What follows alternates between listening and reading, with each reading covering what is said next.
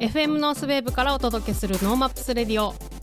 今日はこの2人でお送りしていきます。 NoMaps の実験担当ミツと NoMaps 広報担当の夏子でお送りします。マサさん頑張ってる。マサさん電話番頑張っております。今日はステージも上がってしまってね、うん、やっぱり行動制限とかね会社のこととかもいろいろ回さなきゃならないということで、うんうん。状況が刻一刻と変わっておりますので、ね、皆さんちゃんと情報をあの正しい情報を見ながら、はい、無理ない行動をしていただければと思います。はい、そんな中ですがもう11月も終わりになり、うん、さっき札幌駅を歩いてたらもうクリスマスになってましたよね、ね、ちょっと早すぎると思って、うん、スターバックス行ったらちゃんとクリスマスカラーであ本当だ。もうちょっとなんかこの秋を楽しみたいんですけど 毎回まあ毎回というかどんどんどんどん速くなっていってやっぱりこうビジネスをやっていくには速度が大事、ね、早くしてねあの気分盛り上げていかないと買い物もしてもらえないとかっていう事情はあるとしても何もない時間をね、ね、楽しみたいですよね。平常であるところがなかなかない、ない、そうですね。しょうがない。はい。して NoMaps 2020も、えー、終わりましたが、えー、カンファレンスのレポートが続々と今アップしておりますので NoMaps のウェブサイトを見ていただきたいんですけどもさらにあのアフターセッションとして都市から地方への働き方シフトのデザインというあの働き方を考えるセッションがあったんですがそのアフターセッションをディープダイアログの第5回目として先日開催しておりました。やっぱりこういろんな働き方が認められるようになっていくといいよねというのと、うん、まああとなかなかその普通に会社に所属してるとこんな働き方してるんだあんな働き方もあるんだっていうのに気づかないよねっていう話もしたりし,、て。私もやっぱりあのずっと会社員10年会社員だったので、フリーランスになった時にあの土平日の昼間からビールと ビールと焼肉をしてる光景を見た時に、うん、この世界があったんだっていうふうに思った それはどうでした？QOL 的にはどっちがいやまあ私がフリーランスに合ってるのかどうか今フリーランス7年あり 経ってますけど。どうどうですか？だからちょうどいい感じだと思うんだよね。比較するって、うん、確かに確かに。両方経験してる人は逆に少ないから、うん。どうですか？なんか僕も同じぐらい同じまあ僕はもっとね、フリーというかそっちの方が長くなってるけど。半々がいいな。無理してねあの昼間からビール飲まなくてもね、うん、楽しい時間はやってくるしね、やっぱりなんか自分をちゃんと、まあ、戒め 戒めるというかこうピッと引き締めてくれる人が必要だなって 最近思って、じゃああのピシッと引き締められながらそうです。今日もツイッターをね、はい、やらないと寝ちゃうから。そうです。あの NoMaps Radio は、えー、実況ツイートもしておりますので一緒にあのツイートしながら聞いていただけたら嬉しいです。あとさらにですねそうそう、うん、あのー、そのアフターセッションの中でやっぱりどうやって仕事を地方で働きたいけど、うん、仕事がない仕事どうしたらいいんだろうみたいなところのどうやって仕事を確保するかっていう話も出ていて、なんかそこら辺の話は今日聞けたりするのかなと。とそういう話を振るらしいのでちょっと後で聞いてみようかなと思っております。はい、で今日はゲスト会なので、ね、はい、で、えー、今日はあの、まあ、 NoMaps ってそもそもこう毎年のようにやってきて、まあ、数千人ぐらいが、うん、 NoMaps っていうキーワードで今まではこう札幌にね集合してくれて、はい。えー、いわゆる交流をして新しいビジネスを生み始めてたりとか、うん、なんかなん本当の新しいきっかけとして、うん、えー、人が動いてましたと、うん、で当然ながら今年も少なかったんですけど、はい、まあ、 NoMaps っていうキーワードで、えー、集まっていただいたりオンラインでもいろいろなことがあのくっついて、うん、えー実際今なんなん東京でのセッションとか、はい、その Zoom 会議とかのセッションとかでも、うんうん、 NoMaps きっかけでこれがくっついて、うん、えー、こういう放送をやるんで皆さん見てくださいっていうのが、はい、 NoMaps っていうキーワードが SNS にどんどん上がってきてくれてて、うんうん、おちゃんとやってきてよかったなと、はい、あのそういうのが見えてきた。あの俺らの中にあるあのハッシュタグ NoMaps のおかげ？そうそう。そう NoMaps のおかげっていうのをちゃんと残してこい俺たちはっていう言ってるまあ、その NoMaps のきっかけっていうところがあると、うん、でそういう意味でも、まあ、今日来ていただいているのは、えー、昼間は IT ビジネス、うん、夜は海外向けの配信、はい、週末はミュージシャン。何ですか？っていう石井智明さんをゲストに迎えて、はい、でって言っても僕もあの2回ぐらいしか実際あのそうトーク時間は、うん、まあ、15分ぐらいしかないかもしれないですけどあ もうちょっとあるかな飲んでる時は、うん、なんだけどなんかちょっと面白い、うん、そういう人が、はい、えー、この間まで全然普通に東京に住んだ人で、はい、まあ、これはちょっとその NoMaps が直接っていうわけじゃないけど NoMaps の周りにいる人たち、一緒に協力してくれてる人たちをきっかけに、はいもういきなりあの北海道に住み着いちゃった、はい、っていうところのその行動力とか、うん、で実際そのさっき言った、まあ、サラリーマンみたいなその、はい、いわゆる決められた社会社会生活っていうのと、自由な社会生活どっちがいいのっていう話もあったんだけど、それをさらに飛び越えて3つ4つっていうことをやっている石井さんをちょっと丸裸にして、はい、何考えて札幌にいきなり住み着いたのとか本当ですね。でどんなことしてるの、で彼自身が中心となってやっている求人の情報サイトまとめサイトとかを、はいまあ、今作り始めたっていうところも含めて、うん、まあ、僕ら NoMaps としてもねどういうふうに関われるか、はい、でさっきの課題を解決するヒントがあるかっていうところを、ちょっとこれから聞いてみたいなと思います。はい。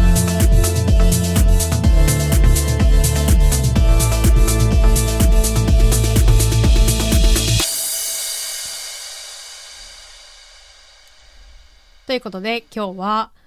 昼間は IT ビジネス夜は海外向け配信週末はミュージシャンの石井智明さんをゲストにお迎えしております。よろしくお願いします。石井智明です。よろしくお願いします。白々しい拍手ありがとうございます、えー、もう今バーッと SE が入ってると思います。ありがとうございます。もう見た目は明らかにミュージシャン。ミュージシャン赤い。もんね髪赤い、あと美容師？ああ美容師系にも見える、ね、はい。まあクリエイター系ですね。クリエイターっぽい、うん、なんですけどあの曲ぐらいしか作れるものがない。あの DTM とかもできないんですよ。弾き語りしてバンドメンバーに音源を渡してっていう感じで。ギターとうましを変えたりとかそうですそうです。系のクリエイティブができるけどできるけどそのいわゆるデジタル系のパソコン使ってカチカチする人ではないそうです、そうです。仕事も、えっと、エクセルとかの方が好きでパワポは苦手っていう、えー、でデータ分析とかの方が得意。プロマネってさっきね言ってたけどそういう、まあ、プロジェクトを新しくするとかっていうよりは、うん、その既存のプロジェクトをちゃんと大きく成長させていくっていうところに、うん、そうですね。かけているが好き。なるほどね、どっから聞いていくのがいいんですか？本当ですよ、そもそもなんでここにいんのって話からする？そうですね。あのまあ、どこか本当にどこから僕いつ来たのっていうところ、ね、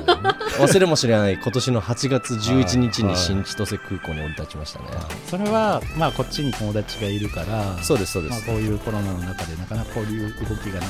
けど、まあ、うん、ある程度ね滞在時間も取って、うん、ちょっと来てみようって思った。そうです。元はその NoMaps のメンバーの一人が、まあ、コワーキングスペースをやってるんですけど、うん、でまあ、東京に1回その友達が来て7月の末ぐらいに「どうよ最近」って聞いたら「い。やちょっと人足んないんだよねこの状況で」みたいな、カフェスタッフが足んないって言われたんですよ。で僕もじょこの状況下で新しく入るプロジェクトもないしいろいろチャリンチャリン入ってくる小銭はあるけど小銭じゃ生きていけないんで、これ面白いんじゃないかなと思って、うん、俺じゃあ働くよスタッフで。え時給バイバイトの大学生と一緒だけどいいの？って言われていいいいって言って時給1000円ね。そうそうそうそう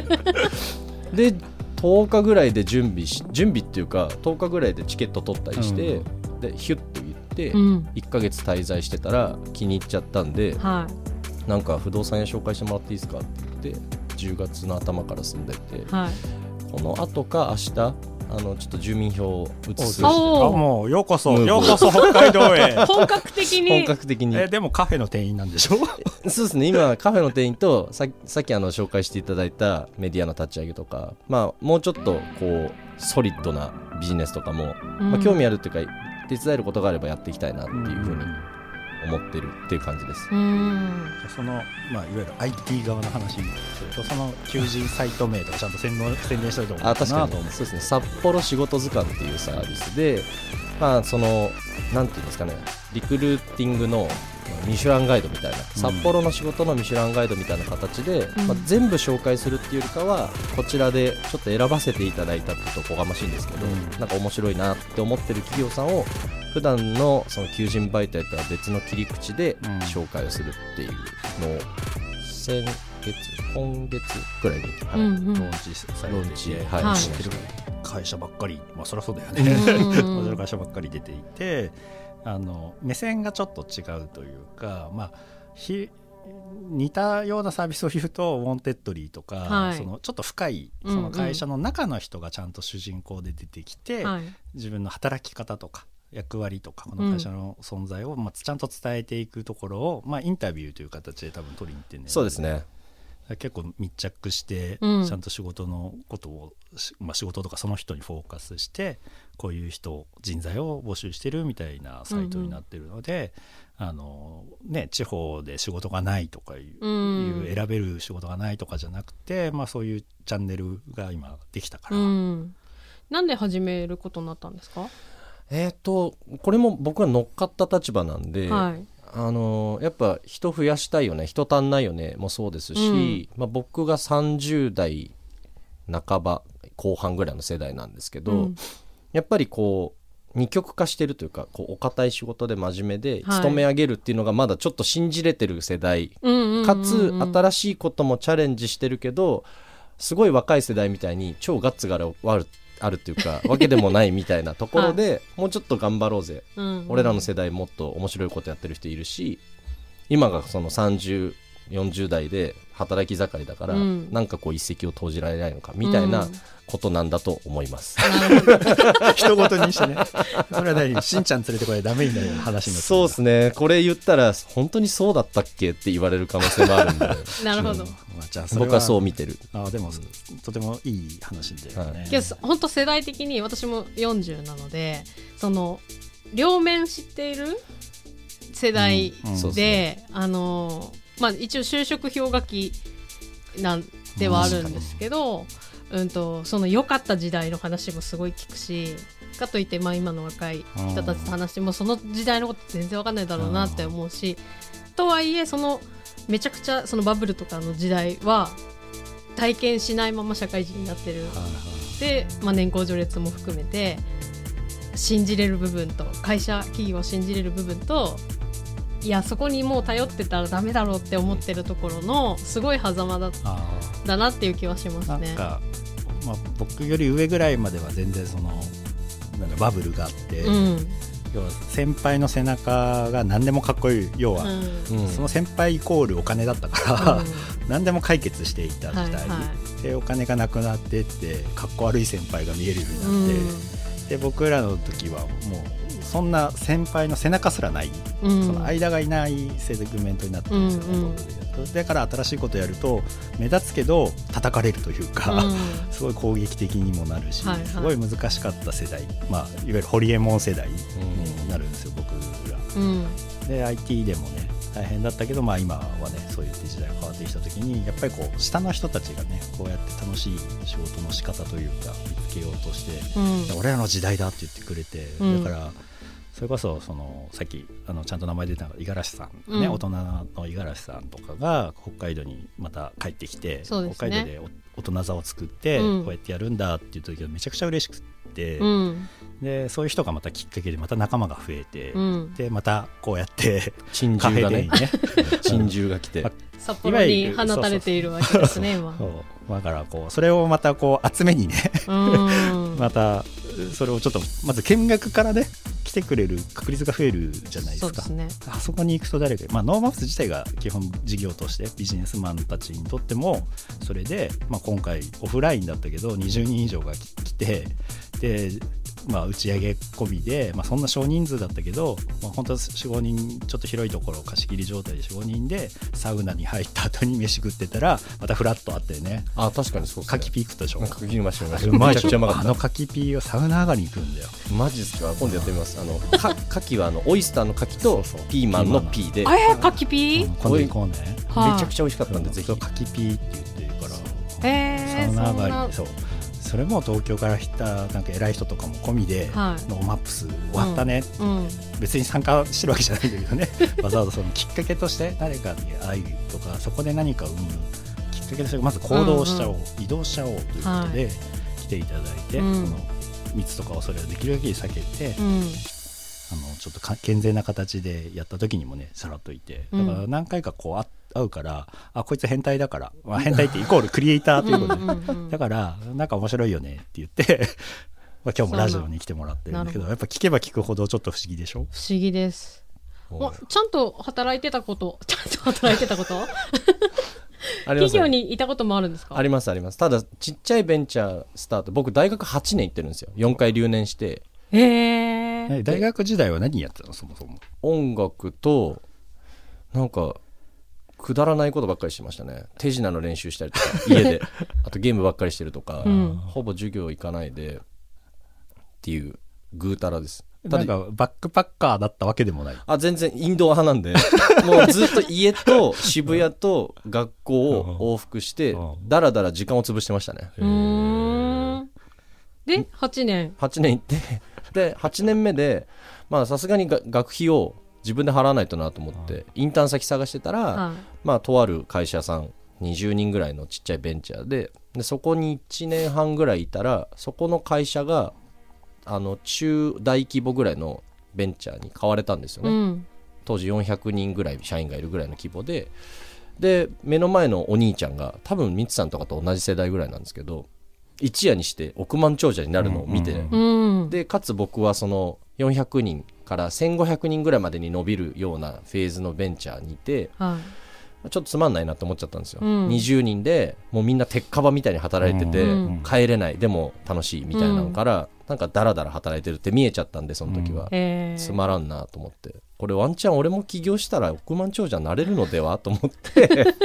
いい話。いい話これ、うん、そうです。もう本当にこれワンチャンいけると思って8年前に起業したものの、うん、で3年間ぐらいちょっと真面目に会社経営してたんですけど、はい、もう見た感じうまくいくわけないじゃないですかそういう、ま、真面目なものが。当時見た目もうちょっとちゃんとしたんですけど、うん、この手はほぼ一緒なんで。引きこもりだし。そうそうそうそう。全然営業行かないしみたいな、うん、で、まあ、うまくいかないなと思ったので一回そのまあ解散みたいな感じにして、うん、僕はフリーランスで、うん、今みたいにのらりくらりちょっと手が足んないベンチャーに半年から1年ぐらい居候して足りないことをやって、整理することをして、人が入るようになったら、まあ、いらないので僕じゃあいらないですよねさよならって言って次の。すごいいい人じゃんただの。スーパースーパーお手伝いさんスーパーお手伝いさんだけどその困ってるっていうところだし、はい、知名度もまだ低いからこそ人が雇えないので僕にバリューがあるだけで僕という人材にはバリューはないんですよ あのそんなこと言っちゃう人、そうそうそうだあのだからそんなに仕事もできないから正直、うん、なので入ってこれこうですよねああですよねって言って一応起業もしてたからその社長のやりたいことも分かるし下の人がどう思ってるのかも分かるから、うん、そこは交通整理するけど、うん、すぐ僕がいらなくなるフェーズが来るからそれまでちょっと手伝うねって感じへえすごい。そんな新しい働き方かもしれないですよね。確かに本当ですね。なんだ一次産業的な感じがしますね。足りないところだけちゃんと見てくれて、うんそれ以外は別な場所に行ってだから。そうですね。だから冬になると まだ暖かいところ行って道路工事して 帰ってきてみたいな。かもしれな。い必要な、必要なところにこうバババッと。逆に言うともう引っ張りだこというか欲しい人たちはいるけど多分セールスをしてないからそうです。見つけられないっていう。そうですそうですそうです。でもこうやってねまあ、僕らがそういうことをできるかわかんないですけど、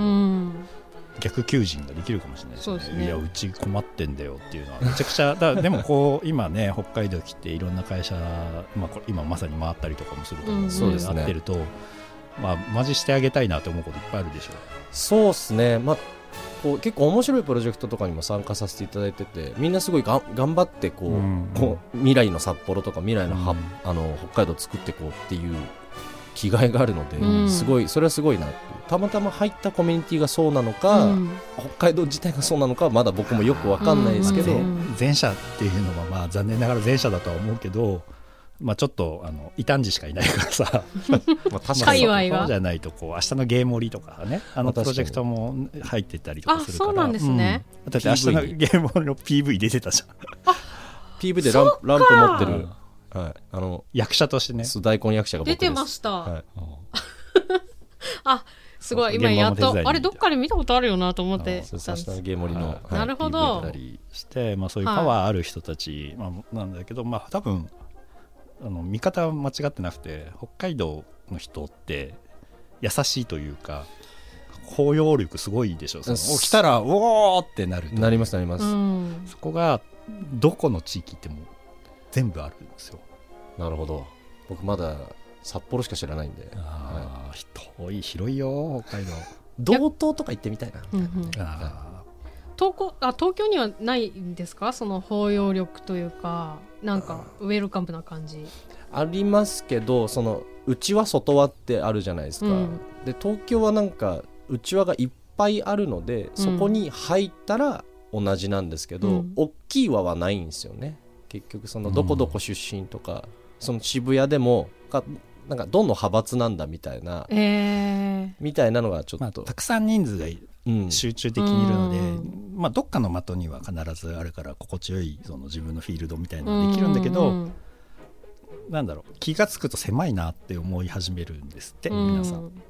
なんかいつも会ってる人たち、はい。はい、コミュニティが一緒になっそうだから別にこれフェイスブックでいいじゃんみたいになってくる、うん、もうその北海道って北海道自体にみんなが東京とかから来てくれるから、はい、まあ多分大人座とかにもそうだし、うん、変わったやつが変わったものを作ると変わったやつが集まってきて、うん、でもその中にまた新しい北海道の人が入ってきて、うん、またそこから横広がっていくからゆっくり感が小気味いいところがあるのかもしれないですね。そんな IT ビジネスをしながら配信の話？うん。それも聞きたいです、ありがとうございます。配信者配信者。なんか今、ライバーって言われてるんですけど、なんかライバーまあそうですね。日本語で言うとライバーになるのかな、ライブ配信をしている人まあニコ生みたいな感じで日常生活を配信してるんですけど僕の場合はあの屋外に出てさっきインド派って言ったんだけど屋外に出て配信用の携帯を三脚につけて、うん、その日本ってこうだよみたいなのを紹介する配信。プラス自分のお気に入りのお店とか、はい、まあ、自宅でも配信するし、うん、まあ、とにかくその英語で日本のことについて、うん、欧米圏の人たちに話をするみたいな感じのコンテンツを3年ぐらい前から。すごい。3年で1万2000人。になるんですね。たまたまラッキーで、はい、すごい有名な配信者とたまたま会って、はい、まあ、そこでこうゲストとして仲良くさせてもらってたら、お前も自分のやれよって言われて、はい、で始めたので初日からフォロワーが500人とかで、へ今は視聴者数平均で30から60ぐらい人がこういつも見てるけど初日は1000人いきなり見ててその人が送客したんで、はいはい、っていうのがあるからっていうのはあると思います。もう基本全部英語で。基本全部英語っすね、うん、コミュニケーションは英語で来て、はい、質問とかも全部英語で全部英語で。だって30か国以上の言ってるから、うん、いろんなところの人が見てるってことでしょ。そうです。だからカルチャーも違うし、うん、そうですね。だアメリカまあ、英語もアメリカの人とカナダの人とオーストラリアイギリスで語彙も違うし、うん、アメリカだと州でも違うので、うん、なんかそういう違いをこうどこの州から来たのって言ってこの州って言った時にそういうなんか合言葉じゃないけど、うん、例えば北海道だよって言われたらしたっけねとかって言うとああ知ってるんだみたいな。ファンに、あるじゃないですか。落としていくんだそれ一個ずつ。そうそう。結構結構緻密な作業なんだね。沖縄って言われたら「なんくるないさ」とかって外国人に言われたらわーってなるじゃないですか。あれをこうステート単位でやると なんで知ってんのって言われると嬉しいので。だから13か国語ぐらいでなんかくだらないことを言えます。ヨーロッパ系の言語で。へえそれってやっぱりその中でコミュニティができて自分用のコミュニティにはなってきてると思うんですけどそうですね。それに参加している人の、うん、まあ、魅力はもう石井さんに会いたいっていうところになる？そうですね。僕と喋るっていうのが、まあ、メインのコンテンツにはなってるけれども、うん、まあその他のじゃあ配信者が何をやってるかでいうと、うんうん、まあ、ゲーム配信とかもあるんですけど僕系で言うと海外の人がこっちに住んでてとか、うんうん、その海外の人がこっちに旅行してる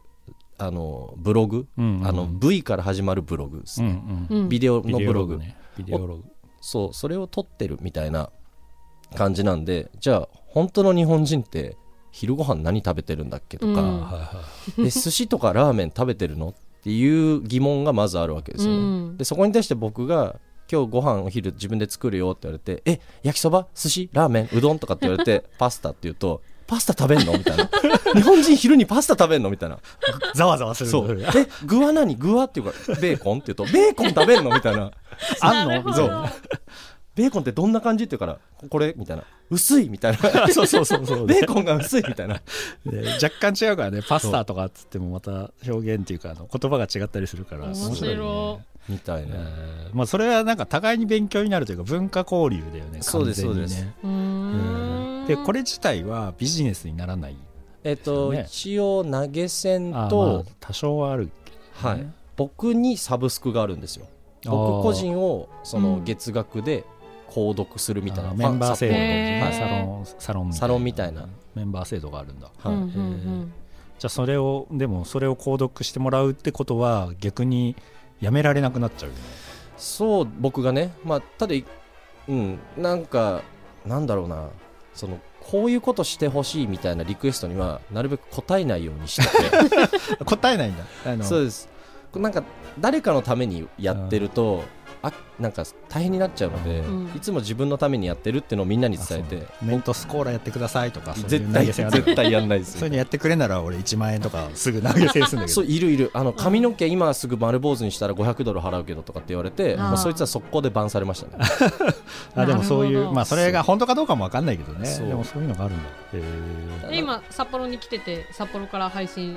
してるんですよね。してますしてますなんか雪祭り見たいって言われますね。ああまだねまだね。雪が降ってないからね。雪降ったらちょっと PV 上がるんじゃないそしたら。多分上がるんじゃないですかね。あとはスキー配信とスノボ配信。僕なんで嫌な顔した今？いや僕運動音痴で。今すっげえ嫌な顔したんでね。ラジオだから分かんないと思って。やりたいんだけどあの運動音痴な僕を見たいっていう、僕もやりたいんですけど、なんかそのなんだ未熟なところを人に見せるのって普通に嫌じゃないですか、だから今その顔しましたね。でもやらやらなきゃなんだよね。やらなきゃいけない、まあ、すごいいいこの来れなくなっちゃってるから、うん、皆さんがやっぱりそこの体験どうやって見たいっていうのはすごくニーズとして高まってきてるから。そうですね。なんとかそういう形で外貨稼いでいただくと北海道の未来につながるリアル外貨ね。確かに、まあそしてねあのー、そのファンの方が実際に旅行に来た時にそうです。ツアーガイドとかねね。会いに来たり飲み行ったりとか、うんうんうん、普通に1日抑えたいって言われると、うん、まあ、そこはちょっとツアーガイドもツアーガイドもやってたんですよ、うんうん、東京で、うん、秋葉原エリアナンナンバーワンの。すごい、ね、マジカルトリップで ナンバーワンだったっていう、そう。なんマジカルなんだっけトリップだっけそっか、あのご指名制の、はい、そういう要は個人に対しておしお仕事というか、はい、そのそのガイドをやってくれと。信用できる人の方がいいじゃないですか。添乗員さんが全然知らないよりはちょっと顔を見て、うん、他の評判とかウーバーとかと一緒だよね、うん、なんかそういう形でこの人がやってますっていうところで秋葉案内してたの。秋葉案内してました。などういうリクエストがあるの？秋葉だと。なんかルートは決まっちゃってるんですよ、うん、ここ連れてってとかっていうのは全部ルートは決まってるんですけど、結局なんか帰国子女の子たちがやっぱ多いのと、年配でリタイアされた人たちがガイドで多いから、そのゲーム好きみたいなガイドがそもそも少なくてでみんなやっぱ着飾ってくるじゃないですか。なんかのグッズで「えこれさ何何々のキャラクターのこれこれじゃない?」って言ったら「いやもう知ってんの?」みたいな「じゃあ君はゲームとかがこういうゲーム好きなんだね」って言ったら一応その決まってるけど工程は、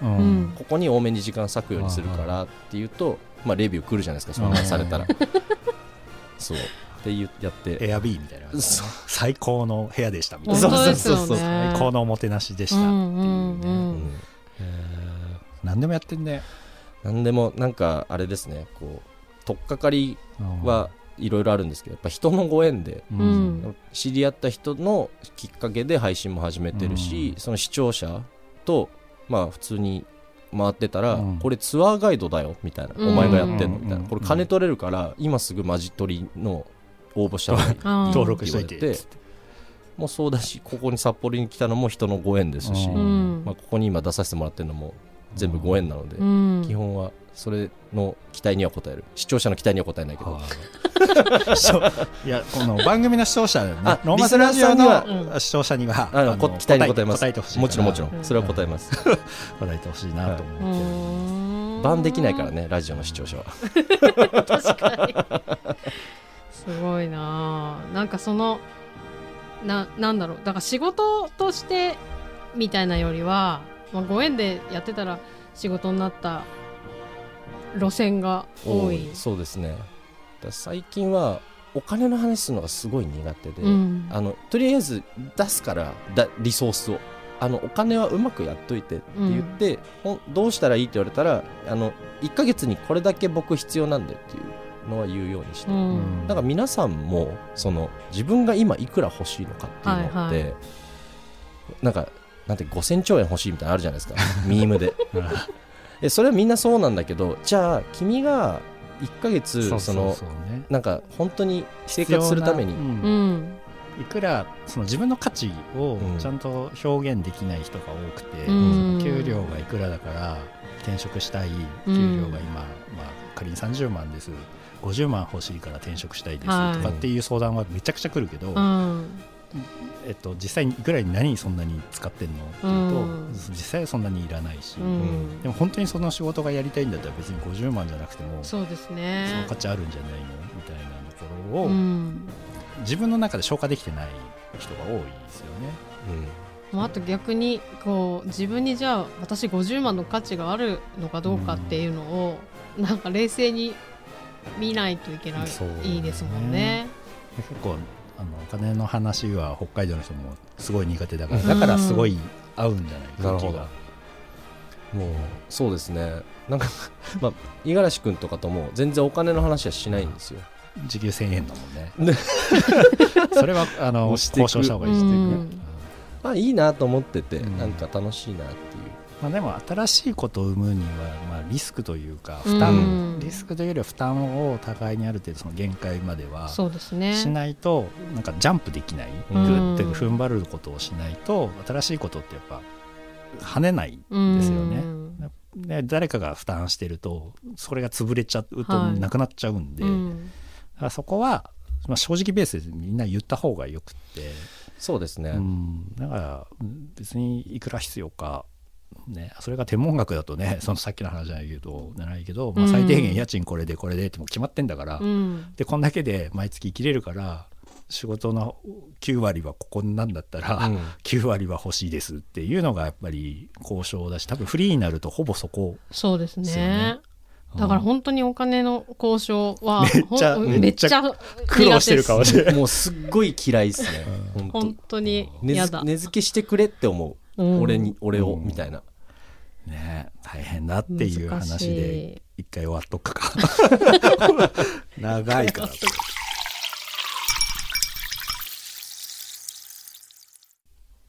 本日は石井智明さんをゲストに迎えております。引き続きよろしくお願いします。お願いします。すごいね。なんかすごいめっちゃ働いてる人なのかめっちゃ遊んでる人なのか、うん、いやなんかこういうふうなあのー生き方してる人って寝てないんだろうなって気するんですけど。いやめっちゃ寝てるよね。めっちゃ寝てますね。10時間ぐらい寝てます。よかった。安心しました。そうだと思う。めっちゃ寝てる。ほらショートスリーパーの人いるじゃないですか。いますね。ね3時間でもいい武井壮さんとかすごい短いですよね、そうさんとかすごいらしいよね、うん、30分とか1時間しか寝ないでしたあんな人もだって成り上がるというか自分のポジションゴールを設計して、うん、そこにためにすごい緻密にいろんなことやってきてるっていうのが有名だよね、その芸能人になるために芸能人がよく行くそのバーとかを調べて、はい、毎日そこ通ってみたいな、はい、そういうことを結構地味でその時喋れないとこもあるからめっちゃ喋れるように勉強してとかすごい緻密にやってるから多分ああいう人は別にその芸能人じゃなくても、うん、例えば IT でこうやって自分は事業していくんだっていう設計も同じだと思うので確かに。そのなんかポットでの天才っていなくてやっぱこう、結構緻密にねいろいろやってるんで。みんな勉強しなきゃねって言うけど俺がそれが苦手なんだよな。うんうんってすげえわかるっていう。いやそれで周りで多分ね東京とかにいると成功されてるのを見てると結構そうだよねみんなね。うんなんかやっぱセルフブランディングとか、うん、その物事をきっちりロジカルに考えて、うん、そこに目標達成意識をそこにコミットするみたいなのがすごいですね、うん、ちょっとできないなと 見てると見てるっていうか聞いてるだけで疲れてくんだよね、うん、心がね。そう超わかる、すごい疲れてきてお頑張れよって思っちゃう？そうダメなんだけどね。ダメなんだけどね、でもそれをこうちゃんとあの同じようなことをやって、まあ、北海道というか、うん、そういう周りでねそういうのがあそういうふうに成り上がっていく、うん、成り上がれば他の人に還元できるって思ってくれる人を増やさないと、やっぱ北海道の仕事がねなかなか増えないっていう課題にぶつかっちゃうんでそう、ね、まあ、そういう目標をもとにゆっくり僕は。僕はゆっくりやってからこういう亜種の人間が来た時に「おー」って言ってあの帰れないくする。そうですね。札幌漬けに。やばい。なんかグリム童話みたいな感じ。よくわかんないけど、うん、ね。なんかと投資ファームが来たらねお金だけ入れとけば増える可能性がある、ね、なるほど、まあ、そういうのが大事かもしれないですよね、うんうんそしてあのミュージシャンとしても活動していると。そうですね。週末ミュージシャン。週末ミュージシャンって東京では言っていて、はい、で、まあ、東京もさっき話したみたいにコミュニティが数が多くてちっちゃいので、こ僕もあんまり忙しくなりたくないから その仕事系のアウトプットとか、はい、あの自分で会社やっててとかそういうのを言わないようにしたいのの一番最たるは自己紹介の時にミュージシャンですっていうのが一番いいと思っていてで音楽も大好きだし、うん、一応本気ではやってるんですけど、うん、こっちだとやっぱりそのまたちょっと毛色が違うのでそのなんだろうな自分でミュージシャンっていうのがどどうだろうみたいな。今ちょっともごもごしてるんですけどね。そのセルフブランディングまだこ こっちでっていうか一応こうみんなに気に入られたいし みんなにチヤホヤされたい。なんかすげえ天の弱なやつそう必要以上にねなんかこういけすかないとか思われるのは嫌なので誤解がないようにするためにはどう紹介するのかみたいな。ギャラ交渉もしてんだよこういうのねいや月こんだけくんねえと俺喋んねえよ言って。ないよ言ってないでしょ全然今日もギャラの話とかしてないでしょみたいなあこれ俺が払うのか広告費として広告費だからねだよみたいなね、うん、まあなんですけど一応こういろいろなものにこうなんだろうこうよしなにするために週末ミュージシャンっていうのがいいのかなと、うんうん、本気ではやってるけどなんか、うん、そんなにすごいガツガツやってるわけじゃないので、みたいな。っていう。えバンド名ぐらい言おうよそれ 言ってなかった。おはぎバンドってカタカナでおはぎバンドっていうバンド名で5年前ぐらいからやってまして、うん、まあ、各種配信プラットフォームであの素敵な曲が聴けるので ぜひ聴いてみてください。そこに 曲に対しては自信ある。バンドメンバーの数とかジャンルとかそうあとねジャンルはラッパがトランペットトロンボーンサックスがいてちょっとなんだろうな渋谷系とか j p o p とかちょっとジャズとかソウルとかファンクの様子も入りつつ近いので言うと小沢健二とか、うん、星野源とか、うん真心ブラザーズとか、うん、あの辺ちょっと元気になれるみたいな、すごいいい曲なんですよ。ありがとうございます。あのツイッターでシェアして、ね、今この放送中にもやってるし曲もかかってると思うので。ありがとうございます、はい、すごい。っていうのなんで音楽？僕一応音楽一家というかうちの母親がピアノの先生で、6歳からピアノ12歳でギター、うん、16歳でドラム、うん、18歳から歌。すごい。でまあブルースハープ吹いたりとかもするしみたいな感じで。で大学もその8年行った理由はほぼ音楽で、まあ、いろんなイベント出たりとかそのなんだろうな。オリジナルじゃなくて活動してるのが楽しくて、単純に趣味として。でそれはずっと続けてたんですけどあの、まあ、5年前にその今のこのライフスタイルに切り替えるにあたって、うん、まあ、ちょっと会社がうまくいかなくなったんで、うん、真面目にというか仕事をするみたいなのがあんま向いてないなみたいな。お金の話も苦手だし なんか自分の会社のブランディングもすごい下手くそで、これ俺じゃねえなと思ってでまず最初に好きなことをやんないとやっぱダメだと。うんで音楽は趣味でギターとかも弾いてたんですけど、うん、これをなんか本腰を入れて、オリジナルも作って、外に向けて発信しようみたいに思って、それが俺のなんかライフワークバランスだみたいな思って、まず最初に着手したのがバンド組むことっていう。でバンドがあるから、まあ、そのために、まあ、仕事の数も減らしたいみたいな、はい、っていう感じで、はい、5年間ぐらいやってます。すごい、はい、これはもうまあ、ある意味生活が入ってくるからいわゆるビジネスもそこでって思うじゃないですか、うん、全然考えてなくてもうなんか音楽では全然稼いでないんですよね、うん、まあそう。だからお金は IT で稼いで、うん、それを好きなことに投資をしていくう。ん、でも投資って言っちゃうとやっぱりある程度の時に回収を考えなきゃならないじゃん。まあちょっとずつ知名度はやっぱ右肩上がりにはなって、ちやほやされていくっていうゴールがあればあそうそうそうそこには絶対必要なミュージシャンっていう。そう。やっぱちやほやされやすいというか いつも皆さんのそばに入れるじゃないですか曲を作れば。なんかいいこと言ってるんだけどちょっとイラッとするのな。なんか急にミュージシャンの人と話してる感じになって。こういうやついるなって思いながら聞いてミュージシャンなんだ。敵を作らないで僕のみんな仲良くしましょう。そことあのさっきの海外配信はクロスしないですか？クロスはちょっとしてて、うん、えっ、ー、となんだろう、うん、クロスしてる、まあ、普通にこう歌ったりもする歌ったりもします。あそう弾き語り配信もそうだし、はい、まあ、なんか変なこうくだらない替え歌作ったりとか、うん、で視聴者がこうチャットで書いてくるやつをそのまま歌詞に歌に乗っけて歌ったりとかいろんなことは歌としてやってるけど、はい、やっぱり元の始まりが日本って何ぞやなんで、うん、そう月に2回とか音楽配信をする。あとカラオケが多いですね、うん、まあ、でも一応リンクは緩くさせてるっていう。なるほど。あれバンドメンバーはこっちに移住してきたら何か言わないの？あの言わないですね。もうなんか石井だからしょうがないっていうのは あブランディングがブランディングそれはねものすごい分厚いブランディングが37年間ぐらい積み上げてきたブランディングがあるんで、石井だからしょうがないっていうのはもうじゃあ、まあ、週末に同じような気分で集まってバンド活動はしていくけど、うん、そうです、ね、それが特別なんだろう、うん、地域とか場所とかは関係なく、関係なく。こっちは弾き語りでちょっといろいろ曲も新しく作ってやろうかなって思ってますしバンドもバンドで。みんなサラリーマンでコロナなんで会えないじゃないですか、うん、で子供とか家族もいるみたいなになると、ちょっとなみたいな。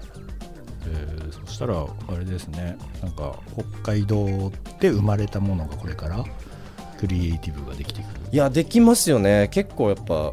エモーショナルな気分になることってあって、いや僕北海道に初めて来たのが去年の5月。それこそ大人座のオープンで来たのが初めてで寒いのすごい嫌いだから絶対に行きたくないって言ったんですけどその友達のためだったら行こうと思ってオープンのお祝いしに行ってで帰り帰りがね朝8時9時ぐらいのバスに乗んなきゃいけなかったんですけど豊平川の朝日を見てたらめっちゃ綺麗だなまた来たいなと思ってでそのエモーションとかねじゃあこれから雪が降るその寒いけど、めっちゃやっぱり幻想的だから、見てみたいな。アーティストにとってやっぱりその景色が変わる？大きく変わるじゃないですか。真っ白になるから。そうですね。その経験ってやっぱり雪国にいる人じゃないとあんまり分かんないらしく、うん、アーティストの人にとってはすごく刺激になるらしいですよ。へ朝すすきのから帰る道誰も歩いてないって分かるんだよ。真っ白な雪で、だって自分が一番最初に足跡をつけるから、うん、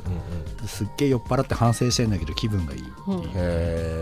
う、うん、で無駄にあの雪原っていうかそのうっすら積もったアスファルトの上を無駄に自分の足跡をつけて、ま、回る酔っ払いながらみたいな。それやりたいな。最高気持ちいい。だからやっぱりその北海道じゃないとそれは経験できない確率が本当に少ないものなんでやっぱりスキー行った方がいいね。いやだから行くって言ったじゃん。行くって言ったじゃん。まあその中でね、うん、どんなの曲としてねもしかしたら還元できるかもしれないし、配信で出てくるかもしれないし、うん、そしたらそのデジタルの IT 系の授業の中でも北海道が出てくるっていうのが本当に新しくてジャンル化されていないその副業だなんだっていう働き方では全くない、うん。うん、自分のライフスタイルを中心に考えて生活をする、うん、ですっげえ楽しいから QOL はめちゃめちゃ高いみたいな、うん、なんかそういうのも働き方の一つだよっていうのをあのそこそこ大学生ぐらいの人に伝えて高校生ぐらいだと間違っちゃうんで。あ確かにね、うん、でも大学生も間違っててこうなんか QOL を高めることがベストではなく、うん、でなんだろうなその例えばあの大きい会社に勤めてる人をもう見下したりするフェーズってあるじゃないですか。こうなんか企業中二病みたいなフリーランス中二病みたいな 儀式ってあって。僕はなんかそのちゃんと企業に勤めてボコボコにされて、うん、でもそれも楽しいって思って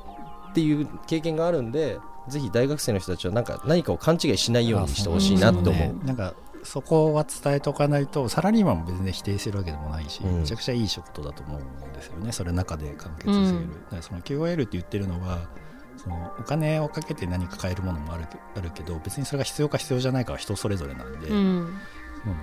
効率化されるものが全て幸せではない、うん、幸せの尺度は全部自分にあるっていうことさえ分かってくれる大人になってほしいな、うん、で高校生にこんな楽しいやつがいるんだぞウェーイってやっちゃうとあの働くのと 生活なのと全部ぐちゃってしちゃうと分かんなくなっちゃって、うん、あの5兆円くださいとか言い始めちゃうんであのそれも幸せだけど一応なんかレギュラーの幸せっていう価値観があるからそれは体験してほしいなっていうのを伝える大人になってほしい。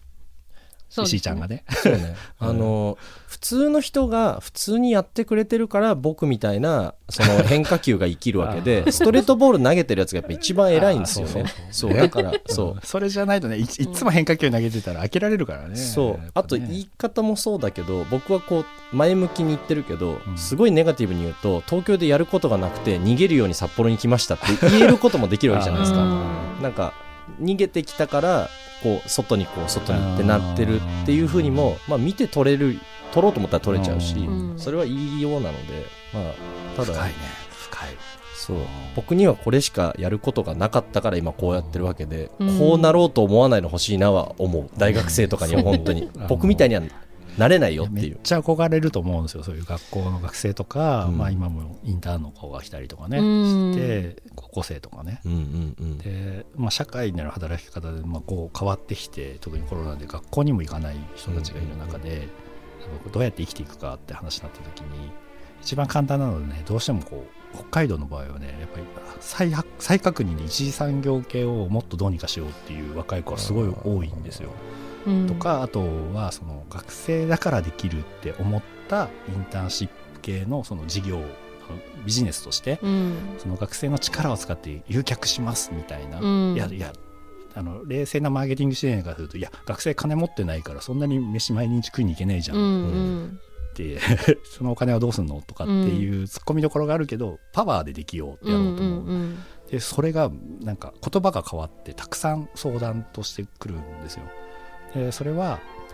俺らが悪いなと思ってて俺らが楽しく生きてるからそうね楽しそうに生きてるが近いじゃないですか、うん、やっぱこう白鳥みたいにこう下で結構 バタバタめちゃくちゃ漕いでるんだよ。僕フリーランスはめっちゃね。僕もしてるしねめちゃくちゃ、めちゃくちゃこう頑張って無理してやってるのに、なんか花あるように見えちゃうんですよね、うん、そのサラリーマンだ、ね、なんだとちょっと違うってね。まあ楽しく生きてるんだろうな、うん、あいつらみたいに思われるところと、ね、どうやって伝えるかが僕の中のこの23年の宿題解決はしてないんだけど、うん、かといってつまんなそうにしちゃうとさ、夢ないじゃないですか。そうですね。だからそこのねバランスを取りながらだから新しいジャンルがちゃんとその副業だコワーキングだなんだじゃなくて多分生まれると思うんですよ。うん、それがあのできたらなんかみんなそこを目指してくださいと言いたいなと思ってます。すごい。えー、えいつバンド バンド活動の話全然関係なかったんでバンド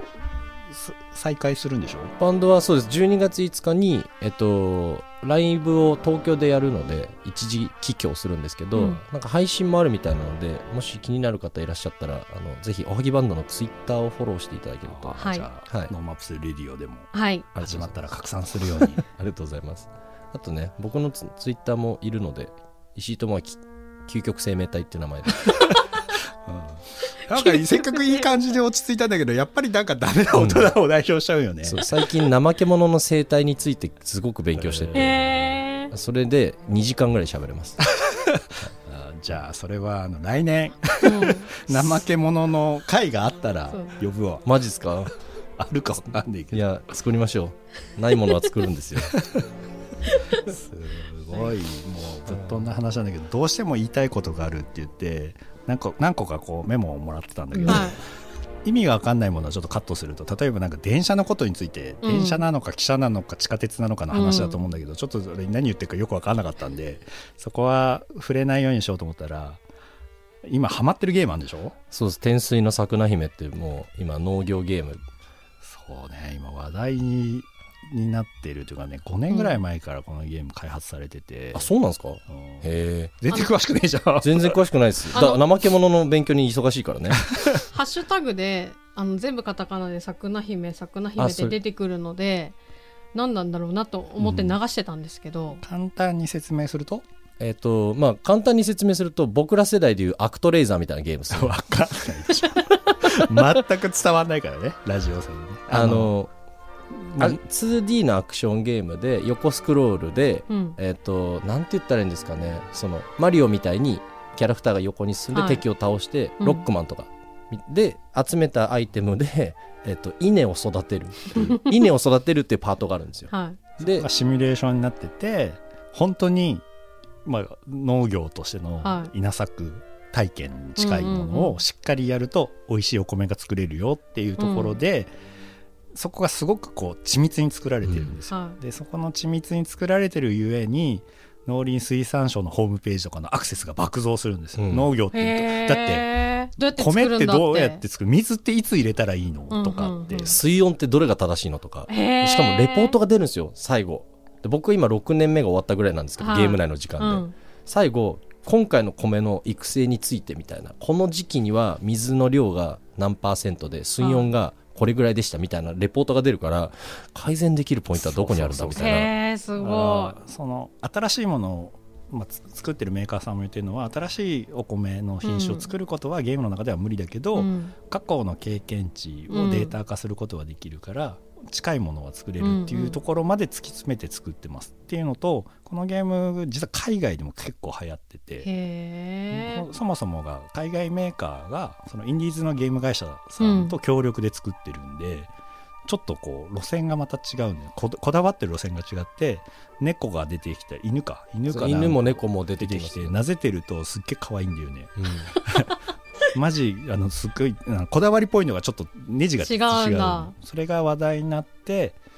で稲作に対してもめちゃくちゃみんな今流行ってるしそのパッケージ版スイッチとかのパッケージ版が一時期こうヨドバシとか量販店がなくなって、うん、あの令和の米騒動って言われて 米がないぞって言って話題になったんですよ、ね、最近あのツイッター見てた時にあのー、ほほら撮り鉄の人がいい景色を撮るために水が抜かれてる水田に勝手に水入れて あの写真撮る。そうあの鉄道にあのそう映させるために撮ったやったっていうニュースがあって、うん、そうそうだから今桜姫をやってる人はあの勝手に水を入れたっていうことがどれだけ大変なことだったのか分かったんじゃないかって確かに、まあそのかぶってるか分かんないけど一回ね中でねその水中干しみたいなので水を抜いて、稲を干す時期が夏ぐらいにあるんですよね、あの根をね増やすのに、みたいなのもこうすって学べるんで すげえいいなっていう。さすがさすが引きこもり王は違うよね。だ僕4月3回しか靴履いてないですからね。自粛で それはねみんなしょうがないからね。特に東京にいたらね。僕プロなんで一応それ。これねでも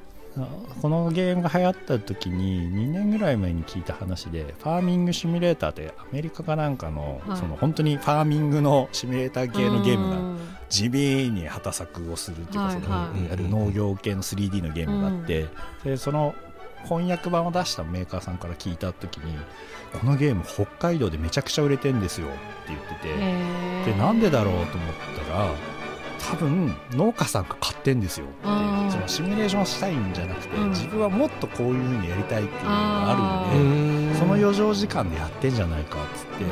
取り上げてくださいって言われたんだけど地味で。34年前ぐらいに結構シミュレーターブームすげえ来ましたよね。だから多分それの一個だと思う。やっぱりその農業とかお米って年に1回しか作れないから、うん、そのこれから何年生きるとしても例えば80まで生きたとしてもあと40回しか作れないっていうのは、あの農家の息子さんから聞いたことがあって。うん。失敗だからいつでもができないっていうか、うん、成功し続けなきゃないしチャレンジしたいけど失敗ができないじゃないですかなるほどね。だから農業って本当に難しいだからもう6年ややってるってことが ある意味すごいことだと思う。でもその知見がもしかしたら本当に一次産業行った時に、うん、だからさっきちょっと高校生たちをディスっちゃったけど彼らがこのゲームで理解した上で、ね、本当に農業とかにタッチしたらもしかしたら変わるかもしれないけど、うん、すごいいいコンテンツ、ね、シミュレーターの面白さというか、まあ、シムシティとかも、まあ、あれで市長になったやつはいないと思うけど。あれでやった人はいないけどその電鉄系のゲームとか、うん、やっぱそういうちょっと深いところとか、まあ、株のトレードとか、もしかしたらそういうゲーム性があるものっていうのはあるかもしれないけど、この良さはその本当に米作りのことを、まあ、その二次元化しただけじゃなくてそれをなんか欧米諸国とかにちゃんと伝統文化日本の作り方とか日本の用語とかを丁寧に翻訳して、海外版として発売しようという意気込みがすごくて、これまだまだ広がっていってもしかしたらそこのベースで日本のあの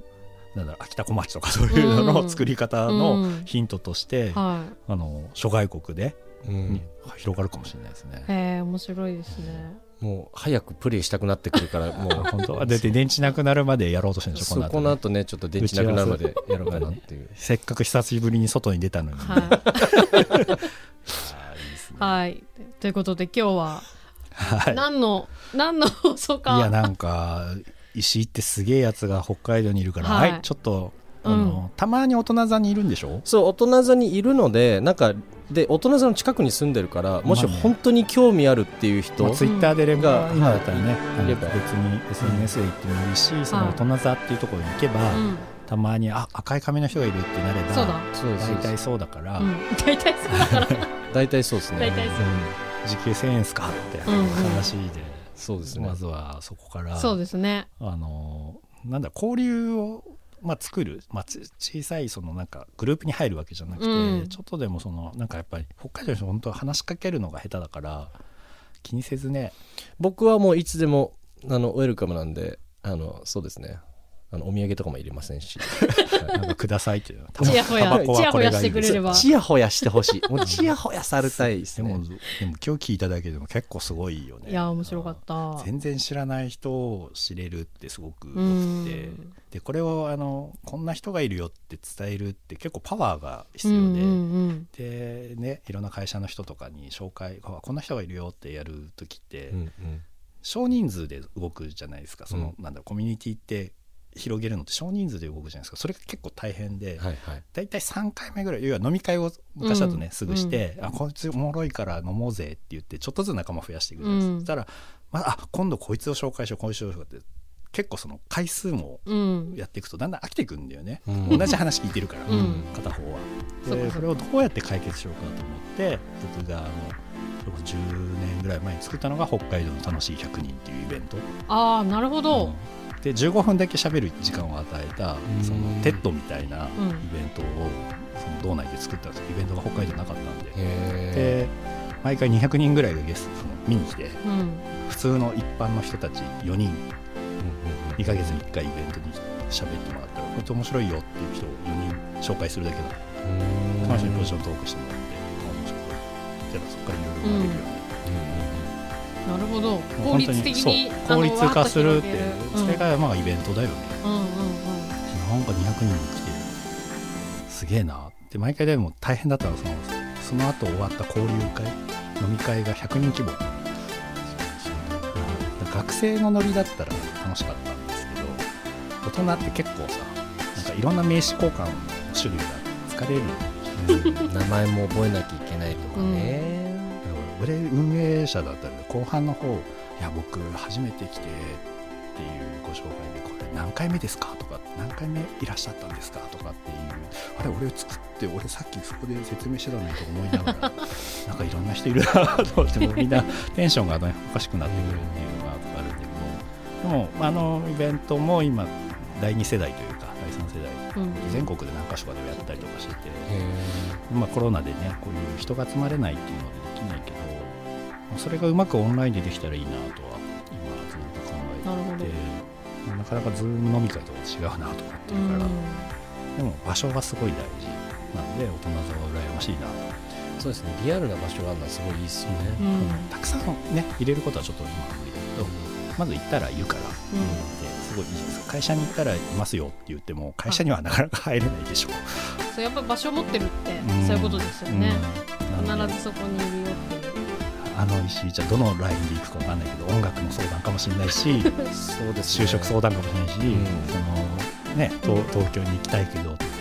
誰か友達紹介してくださいなんかなんか分かんないですけどお金以外の相談だったら あの聞いてくれるということだったので、そうですね。リソースはあるので、うん、はい、ちょっと一緒に桜姫やりましょうでも。はい。ですね。はい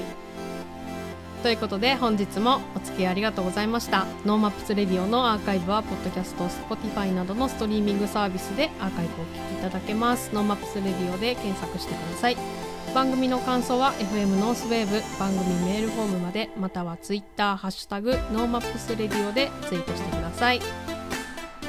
今日は気になる人を深掘りしてみようということで昼間は IT ビジネス夜は海外向け配信週末ミュージシャンの石井智明さんにお越しいただきました。